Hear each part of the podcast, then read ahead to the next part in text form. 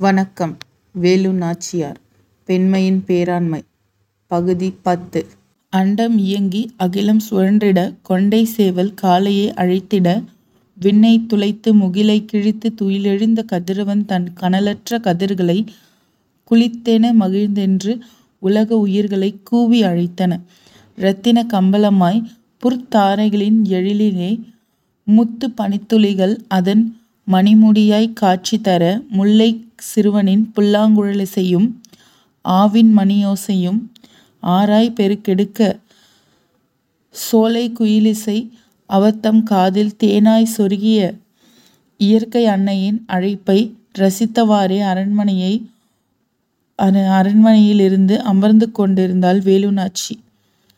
முந்தைய இரவு தனது தோழி வெள்ளச்சியுடன் நடந்த உரையாடலுடன் மறவர் சீமையின் ஜாதி கொடுமைகளால் மக்கள் படும் இன்னல்களைப் பற்றி தனது தோழி கூறிய ஒவ்வொரு வார்த்தைகளும் தன் மனம் எதிரொலித்து கொண்டே இருந்தது. தங்களின் உரையாடலின் முடிவு ஒரு தீர்க்கமான சட்டத்தை வெள்ளச்சி முன்மொழியவும் அதனை ஆமோதித்த வே வேலுநாச்சி இன்று நடக்கும் கோவில் வழிபாட்டில் அதனை செயல்முறைப்படுத்தவும் மன்னரிடம் அனுமதி வாங்கிவிடுவதென்று தீர்மானித்து அமர்ந்திருந்தாள். அப்பொழுது இளவரசி செஞ்சோலை கிராமத்துக் கோயிலுக்குச் செல்ல அனைவரும் ஆயத்தமாகி விட்டனர் தங்கள் வருகைக்காக அரண்மனை வாயிலில் காத்துக் கொண்டிருக்கினர் என்ற செய்தி வேலுவிடம் வந்தடைந்தது. அரண்மனை வாயிலில் தயார் நிலையில் நின்றிருந்த தேரில் மன்னரும் அமைச்சர் தாமோதரர் ஒருபுறமும் வேலுநாச்சியும் சின்னமருதுவைத் தன் மடியில் தாங்கியவாறு பொன்னாத்தாளும் மறுபுறம் ஏறி அமர்ந்தனர். பழனியப்ப சேர்வையும் தளபதி அதியனும் அவரவர் புரவைகளில் முன் செல்ல பெரிய மருதுவும் சிலம்பாசிரியரும் தேரைப் பின்தொடர்ந்து செஞ்சோலை கிராமத்தை நோக்கி ஊர்வலம் போல் அணிவகுத்து நகர்ந்த அரச குடும்பம். அனைவரும் தாம் கோயில் வழிபாட்டுக்குத்தான் செல்கிறோம் என்று எண்ணிக்கொண்டிருக்கின்றனர் அங்கு சென்று நான் அனைத்து மக்களையும் உள்ளே அழைத்து வந்து கலகம் செய்யத்தான் போகிறேன் என்ற உண்மையை இவர்களிடம் கூறலாமா? ஜாதி இழிவையும் தீண்டாமையும் நீக்கி கோரிக்கை தாக்கல் ஈடுபட்டு தன் தந்தையை அலைக்கழிக்க வேண்டுமா? அது அதிக பிரசங்கித்தனமாக ஆகாதா? ஜாதிக் கொடுமை ஒழிய வேண்டும். ஆனால் அதை மன்னரே உணர்ந்து சட்டம் இயற்ற வேண்டும். அதற்கு என்ன செய்வது? ஆம் நாம் சிந்தனை நமது தந்தையின் மனதில் புகுத்தி உணர வைத்து அவர் மூலமாகவே இச்சட்டத்தை நிறைவேற்றுவதுதான் யாருக்கும் மனக்கசப்பின்றி முடியும் என்ற சிந்தனையுடன் காடுகளை நோட்டமிட்டவாறு தேரில் அமைதியாய் அமர்ந்து கொண்டிருந்தாள் வேலுநாச்சி. அவளின் சிந்தனையை இடைமறித்து மன்னர் வேலு வழக்கத்திற்கு மாறாக அமைதி காக்கிறாய் ஏதேனும் சிந்தனையில் மூழ்கியிருக்கிறாயா? என்று வினவினார். எவ்வாறு ஜாதி பிரச்சனையை குறித்து பேச்சை ஆரம்பிப்பது என்று தவித்துக் கொண்டிருந்த வேலுவின் மனதில் மனதைப் புரிந்தவர்போல் மன்னரே உரையாடலைத் தொடங்கினார்.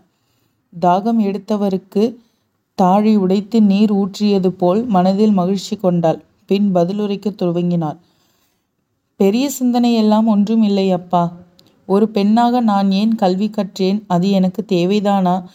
கற்றதனால் நாட்டுக்கு தான் என்ன பயன் வந்துவிட்டது? பேசாமல் என்னை நீங்கள் படிக்க வைக்காமலேயே இருந்திருக்கலாம் இல்லையா?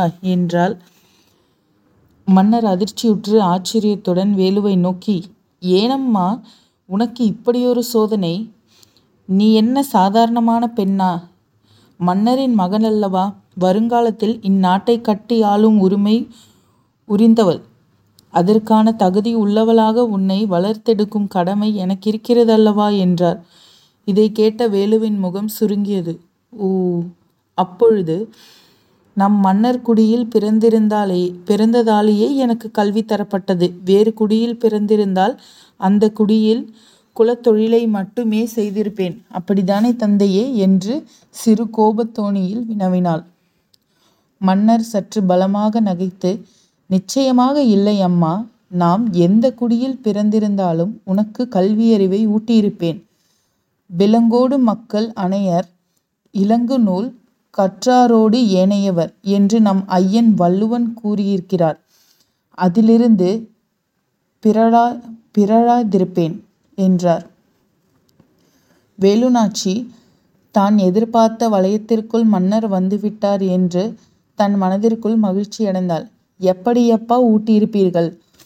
அப்பொழுது நம்மை ஆண்டு கொண்டிருக்கும் மன்னர் வருணாசிரம தர்மம் மற்றும் மனு தர்மத்தின்படி ஜாதி மற்றும் சமயக் கட்டுப்பாடுகளை விதித்து சூத்திரர்கள் அனைவரும் அவர்களின் குல தொழிலை மட்டுமே செய்ய வேண்டும் என்ற சட்டம் இயற்றியிருந்தால் எனக்கு கல்வியறிவு எட்டாத கனியாகத்தானே இருந்திருக்கும். அதன் பிறகு நமது தலைமுறையும் கல்வியறிவற்று அடிப்படை உரிமைகளுக்காக கோவிலுக்குள் நுழைவதும் பொது கிணற்றில் தண்ணீர் குடிப்பதும் என அனைத்தையும் ஜாதிய அடக்குமுறைகளுக்கு உள்ளாக்கி இழந்து அடிமை நிலையில்தானே இருந்திருப்போம் என்று பட்டென போட்டு உடைத்தாள். மன்னர் செல்லமுத்து சேதுமதி தனது மகள் மறைமுகமாகத் தன்னைத்தான் சாடுகிறாள் என்பதை நன்கு விளங்கி இப்பொழுது வேலுநாச்சி எதற்காக வந்திருக்கிறாள் என்பதையும் ஒருவாறு யூகித்தவாறு சிறிதாய் ஒரு முறுவல் புரிந்து என்னம்மா சொல்ல வருகிறாய்? இன்று உங்கள் ஆட்சியில் ஜாதியையும் குலத்தையும் முன்னிறுத்தி மக்களின் அடிப்படை உரிமையாம் கல்வி மறுக்கப்படுகிறது. இது இப்படியே தொடர்ந்தால் நம் வருங்கால சந்ததிகள் கல்வியறிவுற்று மூடர் கூடமாய் தமிழகம் மாறிவிடும். அடிமை நிலை நிரந்தரமாகிவிடும். இன்று நீ எழுப்பிய கேள்விகள் கூட நம் நாட்டில் இருக்கும் ஜாதி ஏற்றத்தாழ்வு நீக்கி அனைத்து மக்களுக்கும் கோவிலுக்குள் நுழைய வழிவகை செய்யவே. அதுதானே என்றார். இளவரசி திகைத்துப் போனார். தன் மனதில் இருந்த அனைத்தையும் அச்சு பொறித்தது போல் சொல்லி முடித்த மன்னரை நோக்கி அதேதான் தந்தையே. இந்த இழிவுகளின் கொடுமை மிக கொடூரமானது. மனிதத்தன்மை இல்லாதது. நாம் நிச்சயமாக ஏதேனும் செய்யத்தான் வேண்டும். என்ன செய்ய வேண்டும் என்பதையும் நீ தீர்மானித்து விட்டு விட்டுதானே வந்திருப்பாய்? இந்த நாட்டின் இளவரசி அதையும் இந்த அவையில் முன்வைக்கலாமே என்று மன்னர் புன்னகைத்தவாறே கூறினார். இதைக் கேட்டு மனம் நெகிழ்ந்த வேலுநாச்சி நேற்று இரவு முழு முழுக்க அமர்ந்து தான் தயாரித்த அந்த சட்ட வரவை மன்னர் முன்னால் வாசிக்கத் துவங்கினாள். அதனைக் கேட்க கேட்க அந்த தேரில் அமர்ந்திருந்த மூவரும் முகங்களிலும் ஆச்சரிய குறிகள் படரத் துவங்கியது. அதே மூச்சாக அந்த சட்டவரவை படித்து முடித்தவுடன் பூரித்து மெய்சிலிர்த்துப் போனார் மன்னர். அமைச்சர் தாமோதரரும் தாயே அமைச்சர் பணியையும் தாங்களே ஏற்றுக்கொண்டீர் போல. அனைத்து அம்சங்களும் நன்கு ஆராய்ந்து மிக நேர்த்தியானதொரு சட்ட வரைவு தயார் செய்து விட்டீர்கள். மன்னர் மிகப் பெருமை கொள்கிறேன் மகளே. இதுவரை யாரும் துணிந்திராத ஒரு முடிவு இது. எனது ஆட்சியில் எனது மகள் மூலமாக இதனை செயல் வடிவம் பெறப்போகிறது என்று நினைக்கும் பொழுது நெஞ்சம் பூரிக்கிறது. தீண்டாமை ஒழிப்பு சட்டம் சரி தாயே. ஆனால் அது என்ன கோவில்களில் தமிழில் வழிபாடு செய்ய வேண்டும் என்ற சட்டம். இது தேவைதானா மகளே? வேலுநாச்சி தேவைதான் அப்பா. சைவத்திலும் வைணவத்திலும் தலைதொங்கி நின்ற நமது சிவநெறி திருமால் மாயோன் கோவில்கள் மற்றும் உள்ளூர் குலதெய்வக் கோவில்கள் அனைத்திலும் தமிழில் மட்டுமே வழிபட நடத்த வேண்டும் என்ற சட்டம் நிச்சயம் நடைமுறைக்கு வர வேண்டும் ஏனெனில் அயல்மொழி அர்ச்சனை என்பது அந்த அயல்மொழிக்கு கீழ்ப்பட்ட இனம் போல் தமிழினத்தைக் காட்டும் உளவியல் பிழற்சியை நமது மக்கள் மனதில் உண்டாக்கும் என்பது என் எண்ணம். அயல்மொழியை வழிபாட்டு மொழியாக வைத்து கொள்ளும் பொழுது அம்மொழிக்குரியவர்கள் மேலானவர்கள் நாம் அவர்களுக்கு கீழானவர்கள் என்ற தாழ்வு மனப்பான்மை நமது மக்களிடத்திலேயே ஏற்பட்டுவிடும் அதனால் அயல்மொழிக்காரர்களோ ஆதிக்க உளவியல் குணம் மேலோங்குகிறது. அவ்வாறு தாழ்வு மனப்பான்மையில் மீண்டும் மக்கள் மண்டியிட்டு விட்டால் அதனை வைத்து நாம் எதிர்பார்க்கும் புரட்சி மாற்றம் நிறைவேறாது. ஆகையால் ஜாதி ஒழித்தல் மட்டும் போதாது. நல்ல தமிழ் வளர்த்தாலும் நமது தலையாய கடமை என கொள்ளுதல் வேண்டும் என்று தன் மன கருத்தை விவரித்தாள். இளவரசியின் கருத்தை கேட்டு சற்றே வியந்தார் மன்னர். ஆனால் தாயே இவ்வாறு நாம் சட்டம் இயற்றினால் சமய சமூகத்தில் குழப்பங்கள் வருமே. சமய குருமார்கள் இதனை எதிர்ப்பார்களே. பல நூறு ஆண்டுகளாக தமிழகத்தில் அர்ச்சனை செய்து வரும் பிராமினர் அவர்களை அயல் மொழியாளர்கள் பார்ப்பது சரிதானா? இத்துணை ஆண்டு காலம் இங்கு வந்து வாழ்ந்து நம்மோடு பயணித்தவர்களுக்கு அவர்களின் தாய்மொழியில் வழிபாடு செய்யும் உரிமையை பறிப்பது போல் ஆகாதா? தேவையற்ற உள்பகை வளருமே. அந்நியர்கள் வெளியில் நமது நாட்டை விழுங்கக் காத்துக் கொண்டிருக்கும் நேரத்தில் நமக்குள்ளேயே மொழியால் கலகம் பிறந்தால் நம்மை வீழ்த்தத் துடிக்கும் எதிரிகளுக்கு எதுவாய்ப் போகுமே என்று இது சரியாய் வருமா என்று எச்சரித்தார்.